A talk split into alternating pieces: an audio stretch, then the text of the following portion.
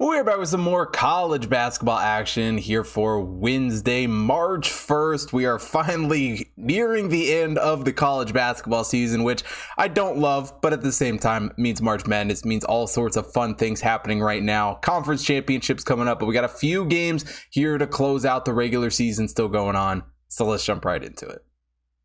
Now we start today's show off in the Big East as Xavier takes on Providence. Xavier comes into this game as the twenty-first overall team in the Hot Tip Bet Power Ranking. Providence is the thirty-second overall team, and obviously both these teams have played some very, very good basketball this season. They both come into this game thirteen and five overall in Big East play. Only Marquette has had a better season, and, and overall, they're two teams who have played very, very well. I mean, Sean Miller's first year here at Xavier has really got this team rocking. Offensively speaking, they've been a, a dominant team. They've done a great job shooting the basketball, a fifty-six effective field goal percentage on the year, and they're the fourth best three-point shooting team in the entire nation, hitting thirty-nine point six percent from beyond the arc. Boehm is a big reason why they've had so much success shooting the ball this season. He leads the team with sixteen point five points per game. Now, obviously, it's a team in Xavier that hasn't been without some injuries. You know, Fremantle being out kind of wrecked the month of February for this team, you know, led to some games.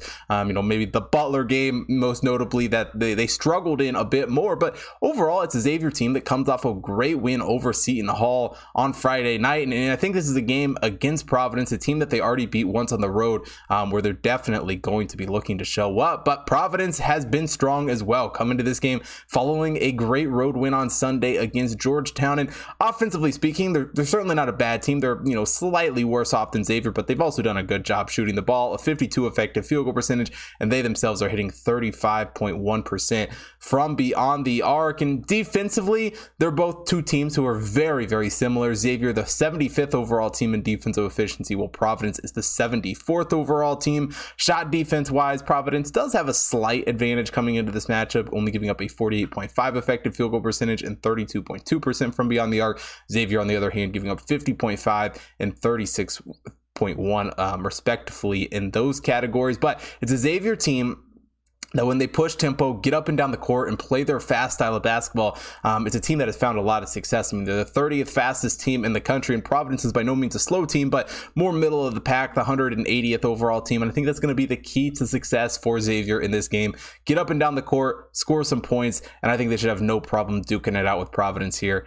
Taking Xavier plus three and a half here against Providence.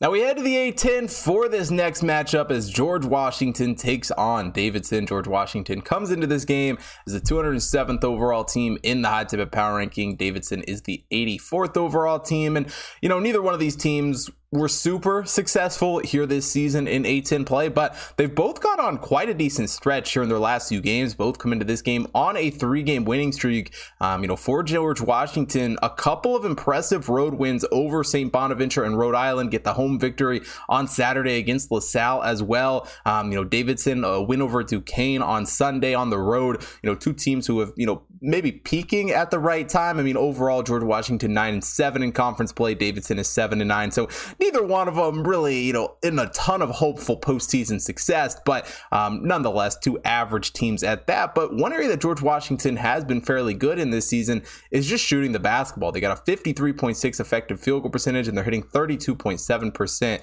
from beyond the arc. I mean, James Bishop the fourth has really been an outstanding shooter for this George Washington team, putting up twenty-one point six points per game. Brendan Adams, though, has also been very good, seventeen point seven points per game. I mean, between the two of them, it's a George Washington team that, offensively speaking, um, can be very, very dangerous. Davidson, though, is also a very good shooting team. A fifty-one effective field goal percentage. They're also hitting thirty-two point seven percent from beyond the arc. Obviously, Foster Lawyer, um, you know, having a great season once again for this team, leads them in scoring with sixteen points per game. And Davidson certainly has an advantage on the defensive side of the ball. I mean, there's no way around it. The George Washington defense has certainly had some struggles this season, giving up a fifty-two point one effective field goal percentage and thirty-five percent from beyond the arc. Davidson Um, only allowing a fifty point five effective field goal percentage and thirty-three point one percent from beyond the arc. But when George Washington can push tempo and play a faster style of basketball and really rely on that offense to show up and score some points, they have been very successful this season.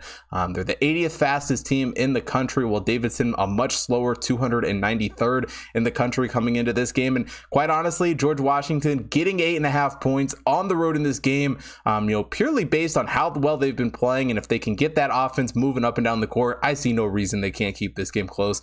Taking George Washington plus eight and a half here against Davidson. Now, quickly, before we get into the second half of the show, if you haven't already checked out the website, head over to hot tip bets dot com. We got college basketball, N B A, N H L, U F C, and horse racing picks being posted from the computer model every single day, so make sure you take a look at all of that. Also, follow the Hot Tip Bets main account at Hot Tip Bets on Facebook, Instagram, Twitter to stay up to date with all the content being posted over there, as well as my personal account at Hot Tip Bets Chris on Instagram, TikTok, Twitter to stay up to date with all the content that I am putting out, and also on BetStamp where you can get early access to all of my picks and get a notification every single time that I place a bet. And last but definitely not least, for watching here on YouTube, hit that like button, subscribe to the channel, hit the bell notification so you don't miss out on any future uploads, and most importantly, drop a comment down below. Let me know who you guys are betting on here for Wednesday, and let's get into these final two games.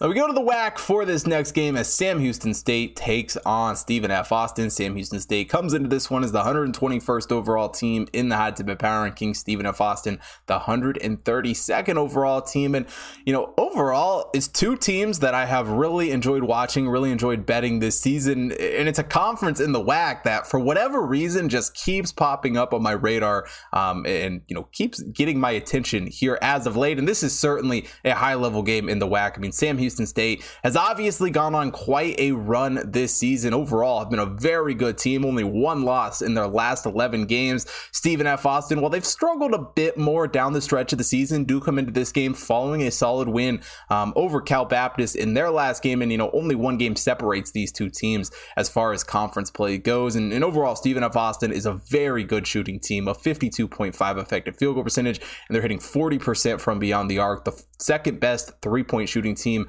in the entire nation. But Sam Houston State has also been a very good shooting team this season, a fifty-one point five effective field goal percentage.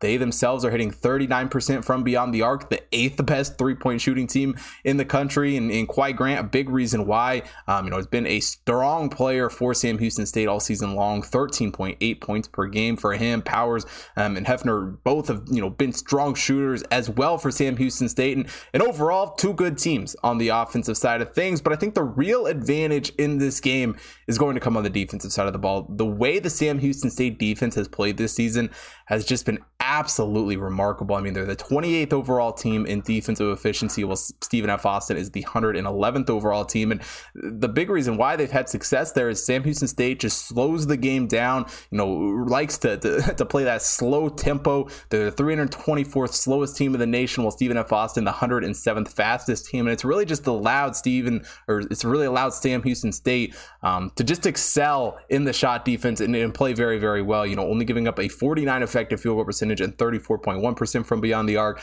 Stephen F. Austin giving up a fifty-one effective field goal percentage and thirty-seven point or thirty-three point seven percent from beyond the arc. But Sam Houston State has also been really strong defensively rebounding the basketball. They're pulling down seventy-four point eight percent off the defensive glass. Stephen F. Austin struggling much more in that department, only pulling down sixty-seven point four percent. They're actually the three hundred twenty-eighth worst defensive rebounding team in the country. And that's one of the, the biggest problems I have with Stephen F. Austin um, is just how their defense has played. While it has shown up in certain spots this season for sure and, and has helped them, they rely much more on their offense. And I think going up against a team like Sam Houston State, who was also very good on the offensive side of things, I think they're going to struggle a bit. I mean, we already saw it a little bit at Sam Houston State in the first meeting, a game that Stephen F. Austin ultimately ended up losing by five points. And I think even going on the road here in this game, it's a game that Sam Houston State wins. I'm taking them minus one oh two here against Stephen F. Austin. And finally, we head to Manhattan, Kansas for the final game of the day as Oklahoma takes on Kansas State. Oklahoma comes into this game as the forty-fourth overall team in the Hot Tip Bet Power Ranking. Kansas State is the thirty-sixth overall team. And, you know, for Oklahoma, coming to this game, four and twelve overall in Big twelve play. They did get the win over Iowa State in their last game, but it's a team that, if they played in any other conference, would probably be, be near the top of the conference, but just based on the Big twelve and, and where they play, um, have struggled a bit more at times this season. And it was a Kansas State team that obviously started the season very, very hot, had some struggles near the middle of Big twelve play, but coming to this game, following three straight wins, including a great road win against Oklahoma State on Saturday, and, and overall, it's a Kansas State team that has just, you know, vastly exceeded any expectations that they had coming into the year. A fifty-one point one effective field goal percentage in the year, and they're hitting thirty-three point seven percent from beyond the arc. I mean, obviously, Keontae Johnson coming in leads the team seventeen point six points per game. Noel has also been a very strong scorer with seventeen points per game for Kansas State. I mean, between the two of them, um, it's hard to contain what they can do on the offensive side of things. But Oklahoma is a good shooting team in their own right as well. A fifty-three point one effective field goal percentage, and they're hitting thirty-five point three percent from beyond the arc. Grant Sherfield is a great player for this Sooners team. It's over sixteen points per game for him.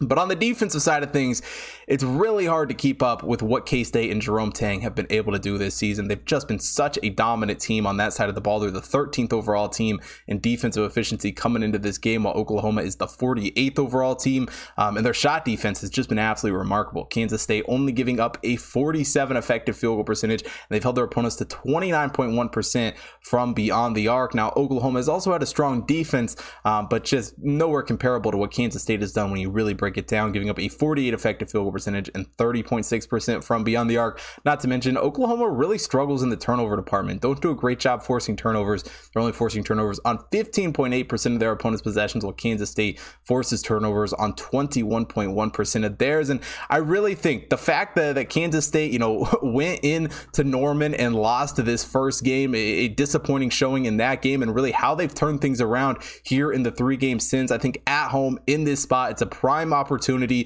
for Kansas State to really finish the season off strong um, on senior night. This is just going to be a very, very tough environment for Oklahoma State to, or for Oklahoma rather, to go into. And I think Kansas State, with how well their defense has played, um, gets a pretty big win in this one. I'm taking Kansas State minus six and a half here against Oklahoma.